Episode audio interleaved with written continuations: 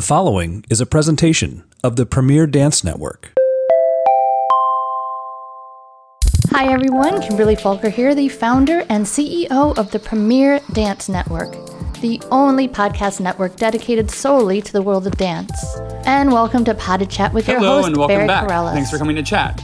I am your host, Barry Kerollis, and you are listening to Pod de Chat Talking Dance on the Premier Dance Network. In this bi weekly podcast, I candidly offer educational conversations and thoughtful analysis on all things dance. With my vast background as a director, choreographer, instructor, and dancer, I'm happy to share my 19 plus years of experience with you, whether you're a professional dancer or just listening in for an insider's look into our fascinating art form. So put your earbuds in, grab a cup of coffee, sit back, and let's talk dance. Hello, everybody. Happy September. How is it, September? I have no idea.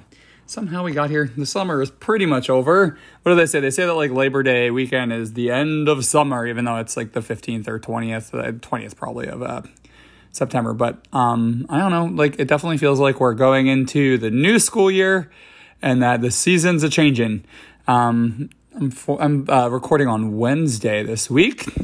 Should be coming on Saturday for this episode, and we're about to get the remnants of tropical storm Ida, Hurricane Ida. So um, hopefully we don't have any thunder or lightning in the middle of this. But if you hear a crash, it's probably what it is. Um, so yeah. All right, what's new?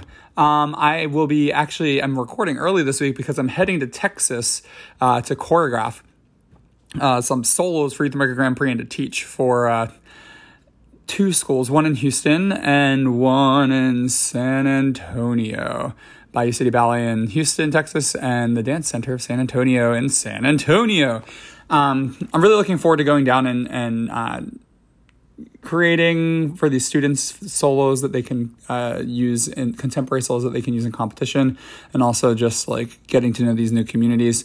Um, i haven't done a lot of like travel for work since uh, march 2020 so it finally feels like that ball is starting to get rolling again. So i'm excited about that what else? Um, I just finished working with, oh, I worked with uh, several students from Emerald Ballet Theater as well up in Bellevue, Washington, near Seattle, um, and created some solos virtually. So I'm a YAGP solo machine this year. Um, but yeah, uh, what else is going on? Uh, when I come back, the school year will, the school year will start, and I'm teaching this year at Ballet School of Stamford in Connecticut, and I'll also be teaching one class for Broadway Dance Center's Children's and Teens program.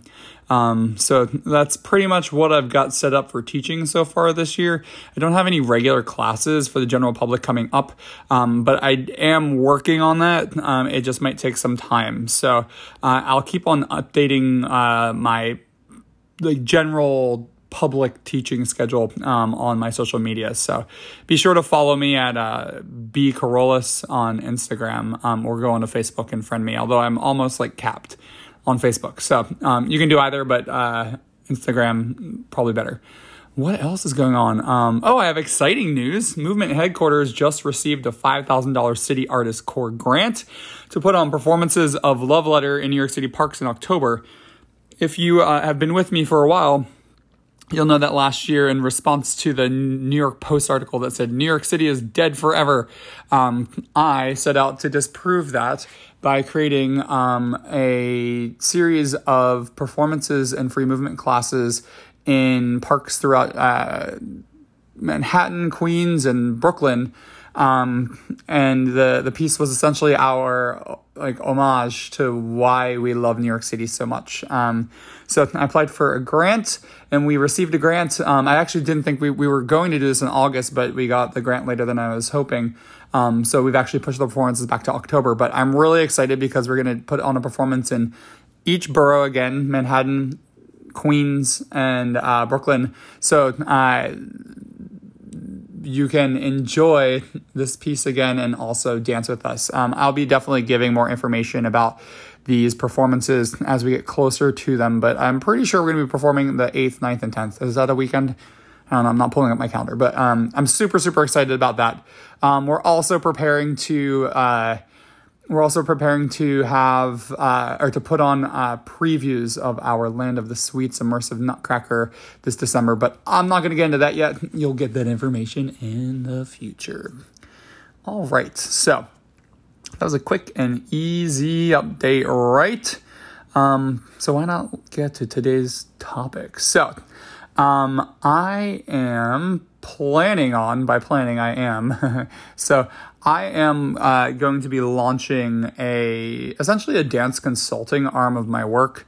Um, I, I essentially want to make myself available as an advisor um, because I, for years and years and years, I've been uh, sought out for advice on a regular on a regular basis. Um, and sometimes my schedule i mean I, I, try my best to share as much as possible but sometimes my schedule gets in the way and i can't like really commit my time to really like fully investing myself beyond like a, a few tidbits of advice.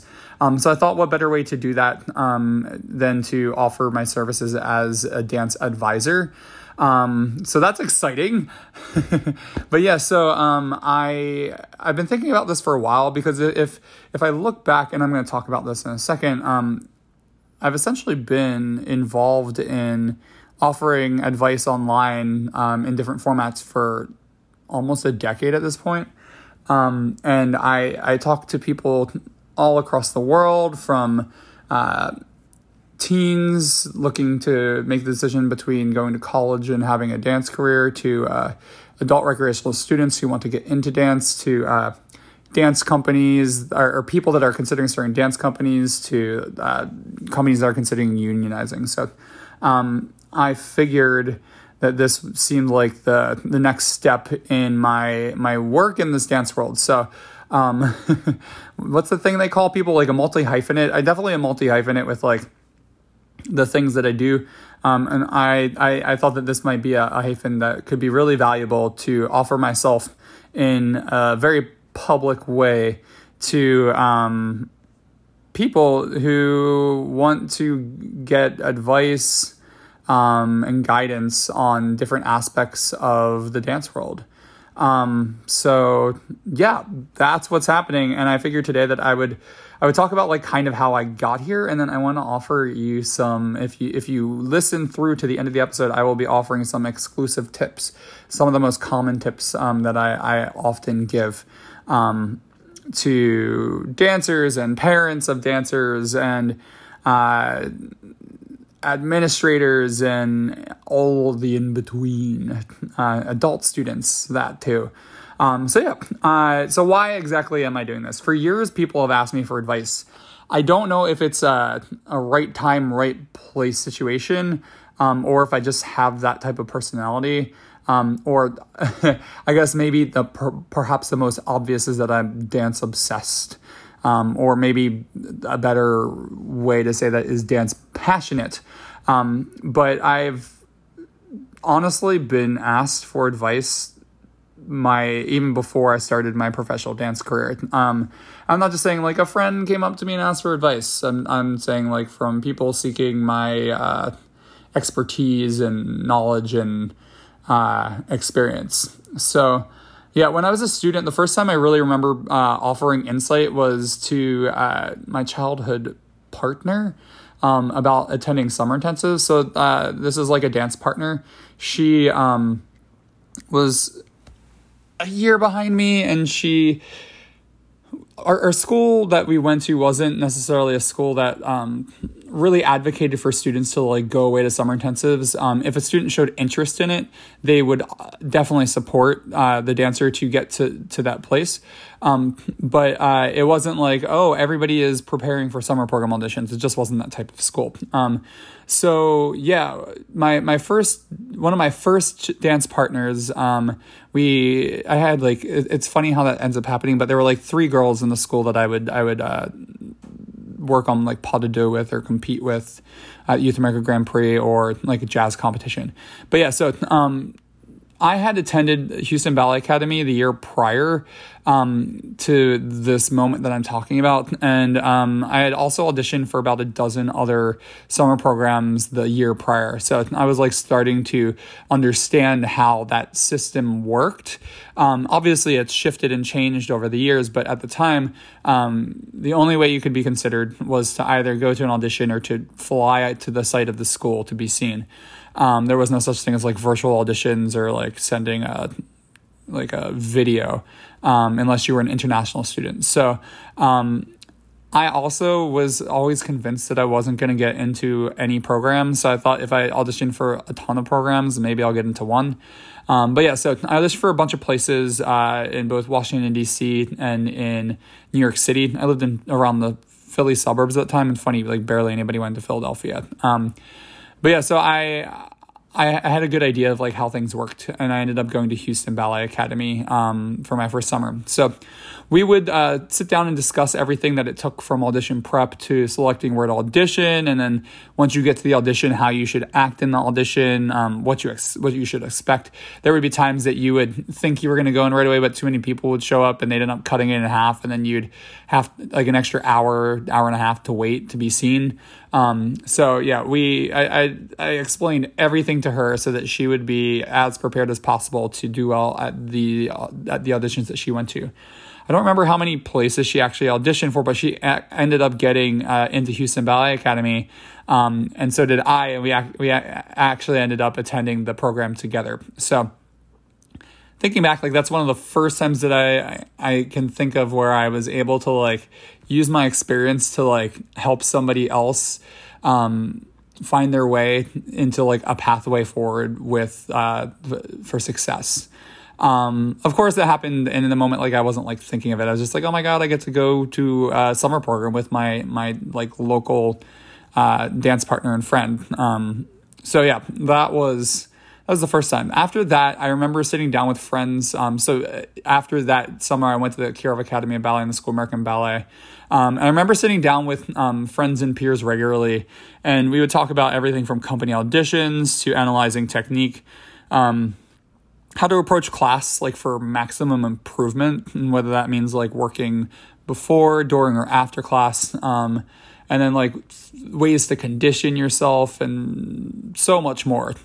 Um, while I was at the School American Ballet, I act, I, I said actually a million times, then becoming super aware of it. So I'm just gonna stop micromanaging myself. But yes, while I was at School American Ballet, I uh, auditioned for about 15 companies. Again, like I said, when I did summer programs, I was convinced I wasn't gonna get an offer. So I thought if I auditioned for so many, maybe somebody will be interested. Uh, and and I ended up receiving contract offers for nearly half of those companies can't remember exactly where, but uh, I ended up going to to Houston Ballet. Um, but I also got jobs with Kansas City Ballet, Alberta Ballet, Carolina Ballet, um, Pennsylvania Ballet too, and like one or two other companies. Um, but yeah, so I I ended up getting that job with Houston, and I started my career. Um, apprentice years are super super stressful and complicated, and at Houston Ballet you can uh, actually like per their union contract, you can only remain an apprentice for one entire contract year. So at the end of your like trial year, you either have to be promoted into the corps um, or you get fired. Um, so it was like a regular conversation amongst us six apprentices um, about like, oh my god, are we gonna get promoted or are we gonna get fired? Um, so it's pretty intense. Um, and when it wasn't clear whether I would be promoted or not, uh, the audition process for me continued um, before I even knew um, if it was going to happen. Um, but it, it, happened in a different way. Once you are professional, the way that you audition is very, very different than when you um, are trying to break into a career. It's it's super uncommon to be invited to take company class when you have no professional experience. But once you have significant professional experience, um, it's a lot more likely for you to go on site and take company class versus like attending a cattle call. Not that it doesn't happen, um, but that's how it is, or it was. I mean, here's the thing also, like, who knows how things are going to evolve. Uh, with everything that's happened with COVID. So, like, I know, for instance, a lot of musical theater uh, dancers, like whether it's Broadway or national tours, um, they've haven't been having their cattle call auditions. They've been doing self tapes where you have to actually like film yourself uh, acting, singing, dancing. Um, so that's also an an of an evolving landscape. But yeah, so the, the audition process changes uh, when you have no experience to uh, when you have experience, and that's something that I learned then. I in 2004, was it that long ago? That's like almost 20 years ago. It's nuts. in 2004, I finally landed at Pacific Northwest Ballet, and I had the luxury of becoming a valued senior corps dancer. Um, so during the seven years that I was there, I, I was lucky enough to get to dance leading roles. Um, and I, I, got to navigate the entire system within the company, but I, I wasn't fully fulfilled the entire time that I was there. Like, I wanted to be a star. I wanted to be promoted. I wanted the recognition of the work that I was doing and had done. Um, so I began looking for opportunities to uh, feel more fulfilled outside of the studio. Uh, I can't remember the exact year, but there was a company that was started by two former Pacific Northwest ballet dancers called Seattle Dance Project. Timothy Lynch, um, who's down in San Diego and uh, has a school there, and then Julie Tobiason, who is a principal dancer with uh, Pacific Northwest Ballet. Um, they had started a, a company called Seattle Dance Project, and I was friendly with them and I reached out and said that I'd be interested in helping out. And I actually did some PR work for them. So I wrote press releases, I would put their uh, events in calendars and just try to like get the word out about the company and um, try to get butts and seats in at audio uh, in, in their shows. Um, I also joined a donor cultivation group called Backstage Pass for Pacific Northwest Ballet as the dancer liaison. And while I was there, I learned about uh, essentially like educating an audience and then also um, how to introduce uh, patrons, theater goers, um, how to introduce them to um, supporting the arts and then cultivating them so that as they grew um, into the organization and in their own personal careers that they also would um, become greater supporters of the company um, and then the last thing that I, I did that was sort of parallel to my career at Pacific Northwest Ballet, which I've talked a lot about on this on this uh, podcast, is that I became a union delegate with the American Guild of Musical Artists, um, and I, I, did that to help my fellow dancers and to learn about the management side of dance companies. Um, I've always kind of known that I wanted to lead a company since I started my professional career.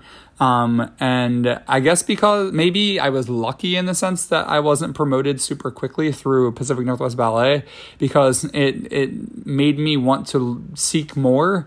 And um, obviously, I couldn't force my way up the, the ladder of ranks within the company. So instead of focusing 100% on like promotion, promotion, promotion, I was willing to allow little parts of myself to contribute to the organization in other ways. And through that, I actually learned about a lot of the internal workings of a major dance company that with over a $20 million budget. Um, so yeah, when when I became a, a delegate for AGMA, this is where my consulting with dancers or my advising with dancers really began every day I was taking in information from dancers regarding their personal and professional concerns. Um, I would the second I would walk in the studio, and I just wanted to like stretch a little bit before we would warm up. Um, people, dancers would come up running to me, and they'd be like, "I need you. I need to talk to you about something." And I'd either be like, "Okay, let's talk about it, or let's talk about it later." And I carried a book of like um, a, a, book that I would write down the dancers' concerns, um, and then I would have to go to meetings or go directly to management, um, and I would have to run certain concerns across management. Um, so often, what would end up happening is with the dancers, if I didn't think it was something that should necessarily go to management, I would offer them advice. Um, and uh, if it if it was something that had to go to management, often I would have to offer advice to management um, to help us sort of find a middle ground. So um, I'd say that this is like really when I started to feel more like an, an advocate and an advisor in the dance world. Um, but it's not really like completely where uh, things started to change at that point. Um, it was just kind of like something I did um, because I wanted the organization to run better and I wanted the dancers to be happy and I wanted uh, I wanted to uh, just advocate for for dancers.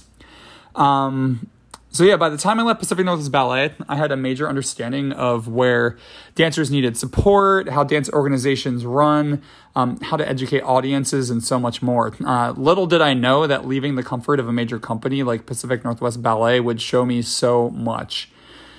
So, after uh, after I left Pacific Northwest Ballet, I joined Ballet X.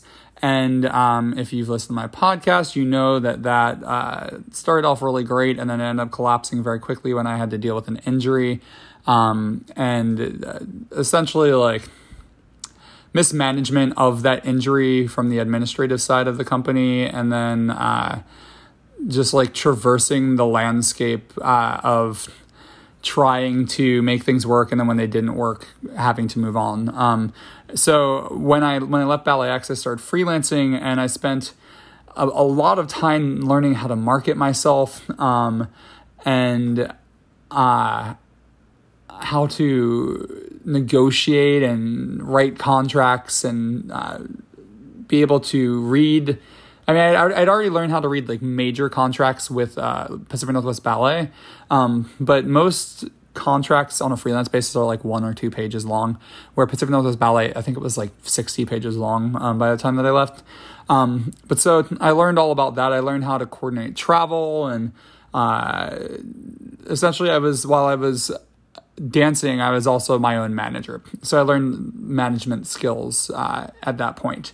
Um, I also started blogging around then. Um, that's when I did my life of a freelance dancer. And in reality, like that's really truly when I started like advising on like a, a larger scale. Um, for me, it was like a tool where I could market myself and then I could also uh, market companies if I worked for them. So it was enticing for them to want to work with me. And then also, I like the idea that I couldn't find anything online and that if I wrote about it, that people would be able to to use it, excuse me, um, but people would be able to use it um, for their own benefit in the future. So that's like really where it started. And it started off pretty small, but over the five years that I wrote, it gained a, a very large audience around the world. And that's really when people would reach out to me and be like, I'm thinking about leaving this company and freelancing. What would you, what advice would you give me? Um, or even when the blog became successful. Um, I know a lot of dancers, uh, this is maybe like, around the time Instagram started coming out.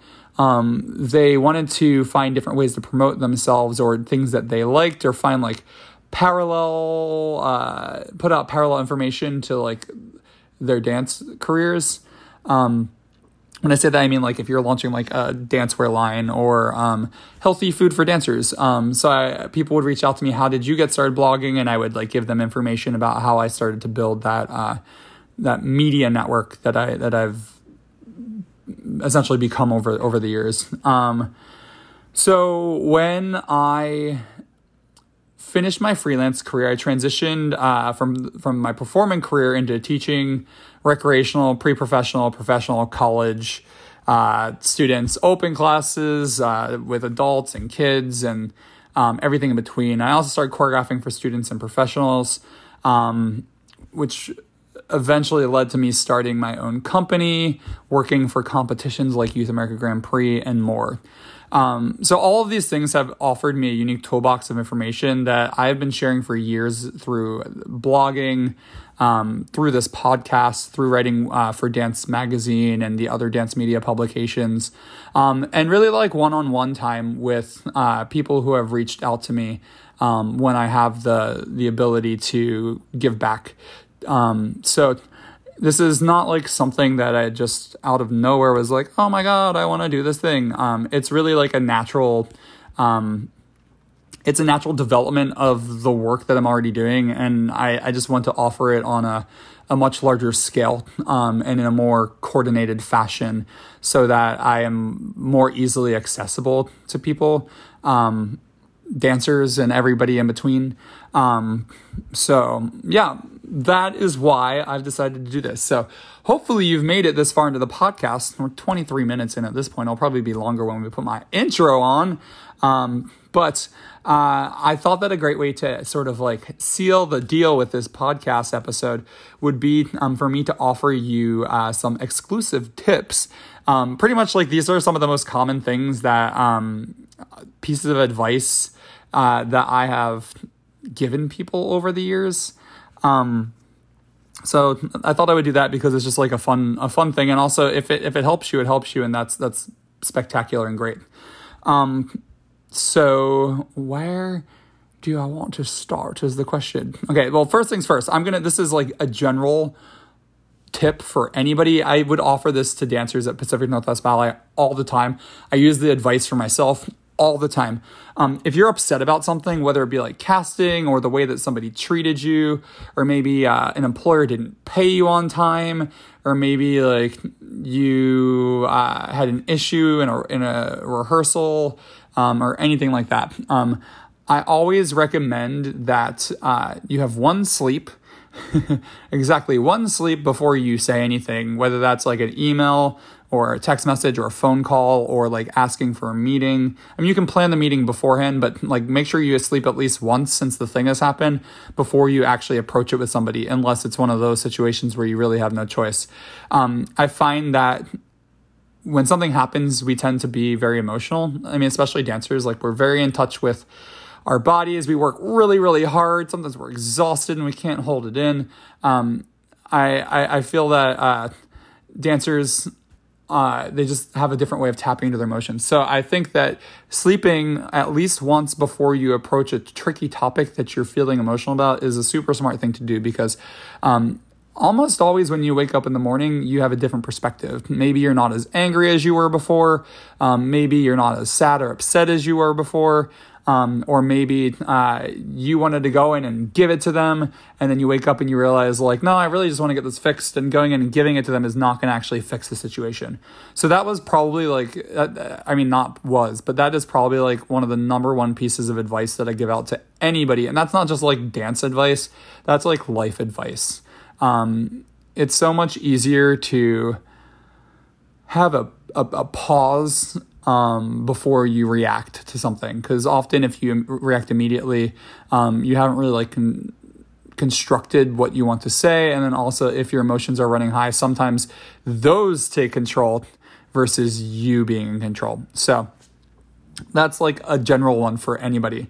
Um, for auditioning dancers, uh, or, or company dancers, sorry, for company dancers, um, we always have this feeling that our career is finite. Like you're told, if you choose to start going a professional track as a dancer in any genre, um, you're told that there's a timeline um, that's finite and that you are going to have to like make the most out of your career.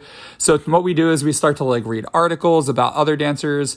Um, we start to watch other dancers in the organizations around us, whether that's a school, a university, a, a company um, on TV, on Instagram, and we start to like build this uh,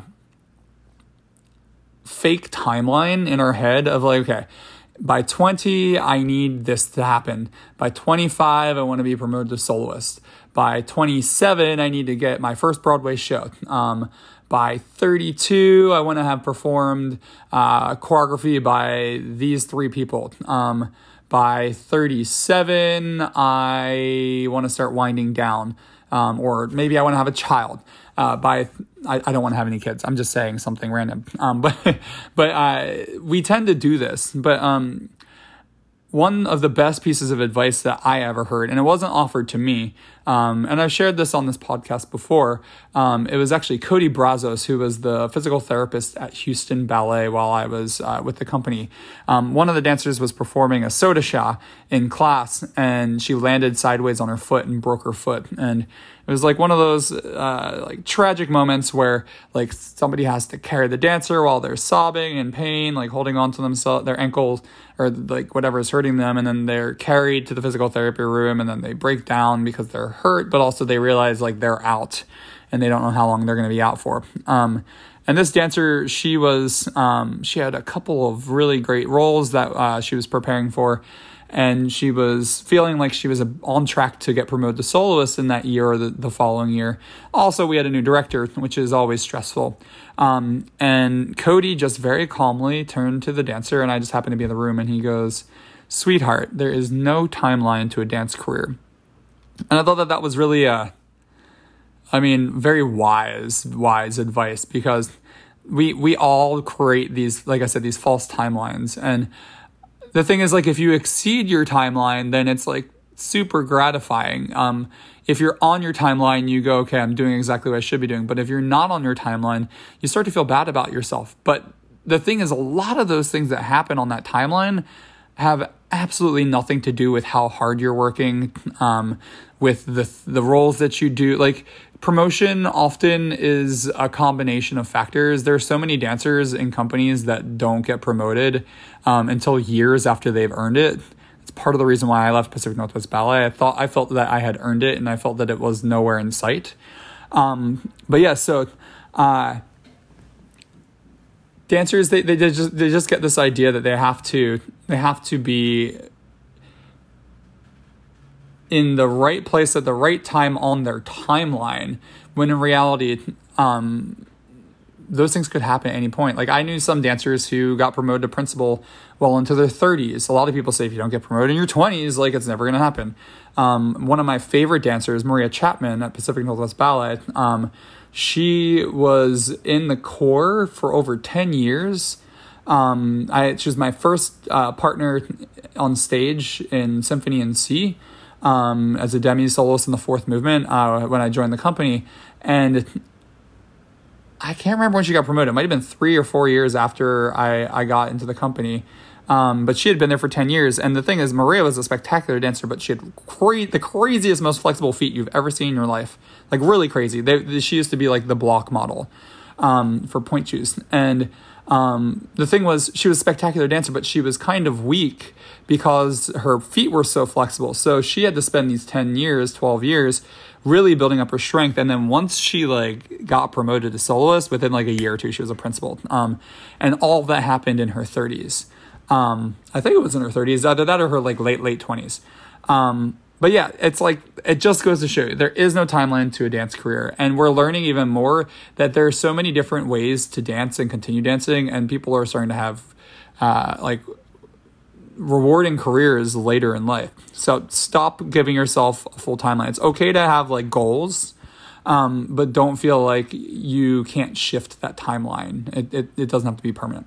So yeah. Um, okay, for adult dancers, um, I constantly get asked about retaining choreography. Um, a lot of dan- adult dancers are either they started training as a kid, they had a long time where they didn't dance and they came back as adults, or some start as adults because they were always interested but didn't have access to it. Um, so yeah, for adult dancers, when it comes to retaining choreography, I always tell them focus on finding patterns, um, especially in ballet. Like we have en croix, front side, back side. That's like if somebody says en croix, you don't have to think about is it the is it where does it go? You go front side, back side. There's also uh, often front side back, and then you do another step. So it's like tendu front, tendu side, tendu back, pas de cheval.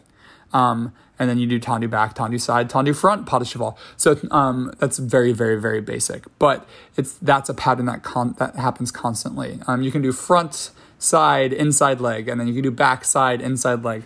Um, often we do things in twos, fours, and eights. Um, all those things can help adult dancers retain choreography faster so that they can actually focus on the technique of the class that they're doing versus just worrying about if they're doing things the, the steps um, and then when it comes to actual like choreography and center whether it's ballet or contemporary or tap or anything in between um, it's really helpful to uh, find pillars in pieces of choreography and that's like things that you're already comfortable with. So say for some reason you latch on to a step like 16 counts in like it's a you grab your heart and you start pulsing like your chest.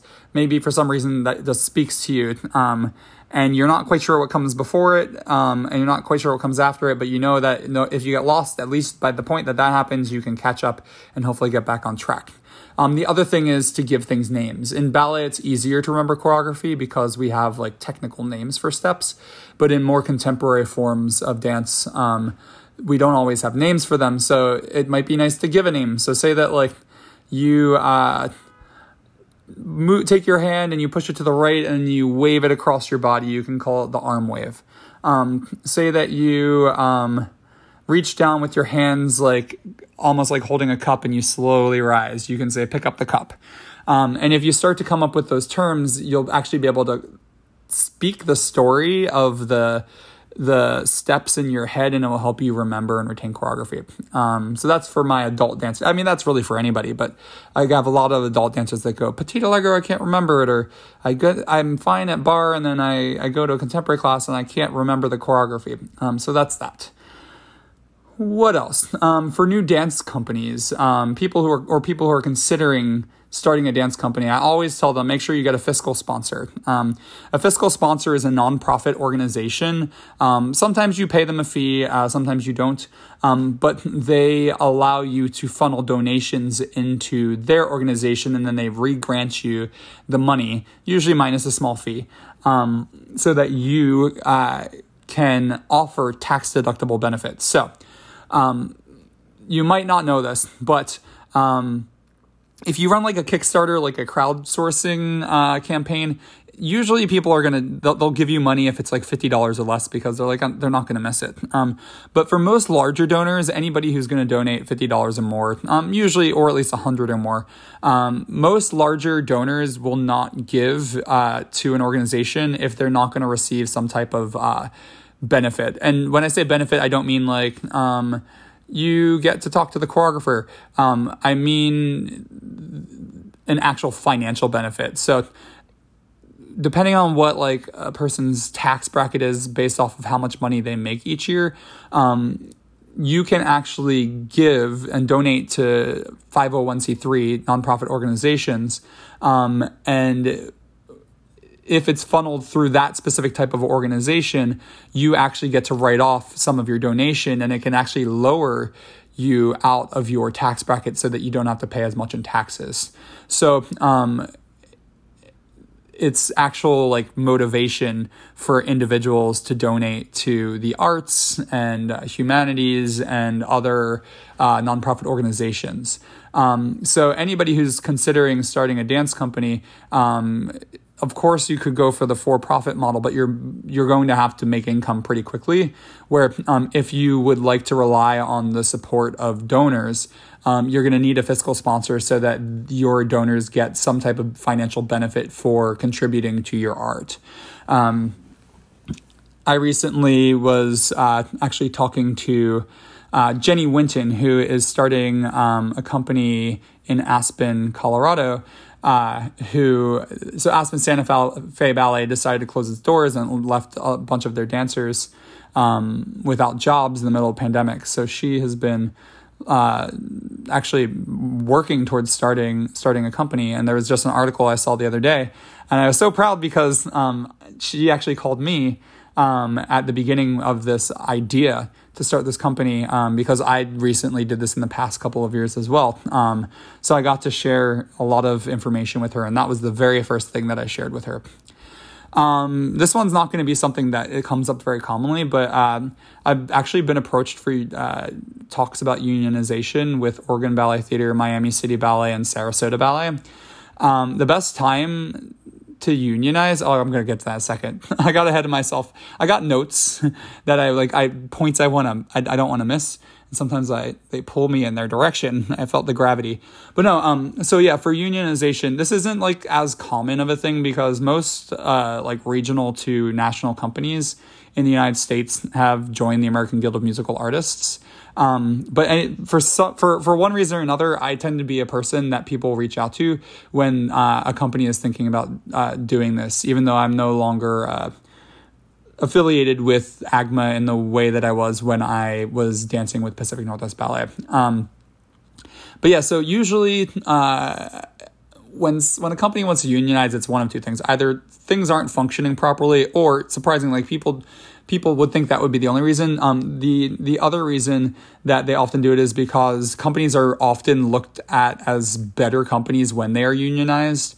Um, like if the benefits are better, if you're getting paid more, if the repertoire is better, um, and you have protections, dancers are more likely to want to audition for a, a, that that company. So a lot of companies also just want to unionize because it it almost like uh, what's the word I'm looking for? It I can't find the exact word, but it provides like proof of like the quality of, of the organization. Um, so yeah, advice um, the best time to unionize is during a transition period for an organization. Um, unionization is often a very stressful uh, conversation to have um, between uh, a company of dancers and management. Um, i remember uh, i feel like i might have talked to somebody in miami city ballet too. Um, did i say that yeah my, i guess i did say that because um, miami city ballet i believe is still not union but nobody wanted to unionize under Edward Villella, because the dancers loved him. And granted, yes, there were issues. There are issues in every company, union or not. Um, they didn't want to offend him or upset that like good balance that they had uh, of, of, like boss versus dancers. Um, but when Eddie was pushed out of uh, Miami City Ballet and um, they were looking for a uh, uh I'm losing my words. They're looking for the person who was going to take over. Um, they they were thinking about unionizing because they knew that it wouldn't be offensive to the to the former director and that the new director hadn't yet stepped in. So it was like kind of the perfect time um, for them to consider unionization. Um, so yeah, joining a union isn't a black and white good deal. There are a ton of factors that are positive and negative about joining a union. Um, dancers are going to lose money in their their paychecks because uh, the union takes some money out of it. So if the dancers are looking for better salaries, it's actually probably going to get worse initially um, because even if they negotiate higher salaries, more of the money is going to be taken out. Um, there's also a great reduction in touring abilities for unionized companies because um, certain rules are put in place that uh, just make it less uh, lucrative. So companies are a lot less li- likely to go touring that definitely happened at Pacific Northwest Ballet when I was there. Um, and yeah, there, there could be potentially negative impacts on positive relationships in an already functioning management situation. So, um, in talking about unionization with unionization with these with these uh, dancers in these companies, um, that was usually like looking for the right time and then also just like looking at what are going to be positive and negative factors unionization what would be the conversations that we had all right I got two more tips for you guys, and I got to get going. It's starting to rain outside, real heavy. We're gonna get a few inches. Thanks, Ida. Um, so yeah, for dance related careers. So this is like not a performance career, um, but uh, one piece of advice that I often offer to people is just that like not having a performance career isn't a bad thing. Um, obviously, like when you're training for to have a performance career, yeah, we want you to have it, and if you're really talented, like it would be a shame to not see you perform on a stage, a professional stage, um, and to see you grow as an artist. But for those that like train and then they choose to go to college or they have like a two year performance career and then they choose to move on. Um, so many of these dancers end up doing things that uh, bring them keep them involved in the dance world without them having to like stay in shape and be on stage um, and a lot of these things are super super important um, like for instance, for instance, one of my actually my my physical therapist at Harkness Center for Dance Injuries, Sarah um, Sarah Edery, she uh, used to dance with Pennsylvania and Boston Ballet, and she danced for five or six years, and now she's a great physical therapist who understands how to help dancers get back on stage uh, after injuries.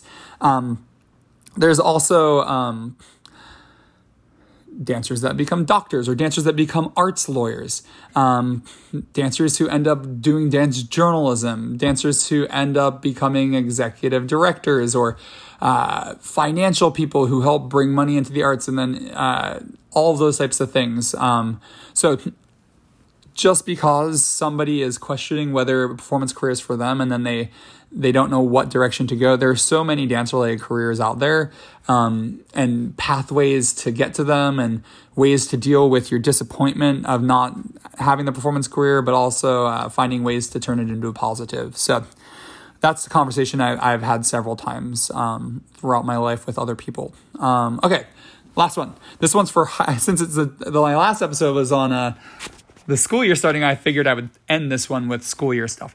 So for high school juniors and seniors, it is uh, more and more common for dancers who are on the fence about a dance career um, to take a gap year after they finish high school to really focus on intensive training and to see if they are mature enough uh, and able to handle the li- and the lifestyle or if the, to see if the lifestyle is for them. Um, so many dancers feel at 18 years old that they have to make the decision then to have a dance career or to go to college. Um, but it's not as black and white as it used to be. Um, also, a lot of people feel like if they don't, if they get into a college and they don't go right away, that if they end up not making it, if they try to have the career, that um, that opportunity won't be there for them anymore. And it's just not true. Like I said, it's becoming more and more common to take a gap year or two. Um, and most people don't know that universities will allow students to defer acceptance for one to two years. Um, sometimes it's complicated. There was a dancer at American Ballet Theater, Puanani Brown, who um, she got into Harvard. And so what happened was she could defer, I think, for two years. And so she, oh, she started at New York City Ballet as an apprentice, and then she left and she went to Harvard for one semester, which allowed her to actually indefinitely um, defer her enrollment. And then she went to American Ballet Theater, had a like a nice solid career, and then when she retired, she went back and finished her degree at Harvard. Um, but yeah, most universities will allow one to two years of deferring. Um, and that's like the perfect pocket of time for a dancer to go and actually see if they they can and want to have a dance career. Um, and if they don't, they get all this in- interesting experience that makes them more interesting for colleges, gives them life uh, life experience, um, and then they they can move on with their college or if you go into it and you end up having a wonderful performance career, then you can go to college afterwards and you have this wonderful performance career. So, um, I know there's so much pressure on juniors and seniors. There's probably way more pressure now than there ever was before because the world is in such like flux. Um, but it's not a bad thing to have a year or two off and to try to dedicate yourself to see if you want to have a dance career or can. So yeah, those are my quick tips for everybody. Um, if you are interested in uh, working with me in uh, advisory type capacity, um, you can email me at bkerollis, B-K-E-R-O-L-L-I-S at yahoo.com. You can also message me on my Instagram at B-K-E-R-O-L-L-I-S or shoot me a DM on Facebook. Um, and uh, we can chat and see if, if I can help you out. Um, this is one of my favorite things to do because I mean I've been offering advice, podcasting, and and blogging since 2012. My 10 year anniversary will be coming up um, in in the next season. Um, so I'm glad to now be able to offer this to the general like population. Um, so yeah, I hope that you uh, found this episode interesting. I hope that you got some. Uh, some uh, insight and uh, the the advice that I, I offered, my little like most common tips that I, I share. I hope that um, you found them helpful. Uh, as always, if uh, you have any podcast ideas that you'd like to hear me talk about, please uh, reach out to me. It's funny, it comes in like waves. Sometimes I get like five uh, like audience requests for topics in like a week and then I don't hear from anybody for three months. And I'm kind of in a quiet period. I think everybody's just been enjoying the summer. So if you have anything that you want me to talk on, let me know and I'll see what I can do. Okay. That's all, folks. I will talk to you in two weeks and we can sit down and talk dance again. I hope that you enjoyed this week's episode of Pod de Chat Talking Dance. If there are any topics you'd like to hear me talk about, please feel free to reach out to me via my website contact page at www.barrykerollis.com. Again, that's www.barrykerollis.com. You can also reach out on there if you'd like to become a sponsor for our podcast or to book masterclasses in ballet or contemporary technique for choreography or speaking engagements. You can also check out my company, Movement Headquarters, by visiting www.movementhqballet.org. If you, I hope you enjoyed listening in and talking dance with me. If you enjoyed this chat, please feel free to share, rate, and review our podcast on iTunes. See, I keep on getting ahead of myself. Every bit of extra visibility helps keep these podcasts running. And if this didn't fulfill your dance fix, please check out my sister podcast on the Premier Dance Network. If you want to connect with me to see where I'm choreographing, teaching, and what I'm doing in my everyday life, you can follow me on Facebook, Instagram, where my name is B. Kerollis. My company's Instagram account is at movement underscore headquarters, or on Twitter at Bariscos.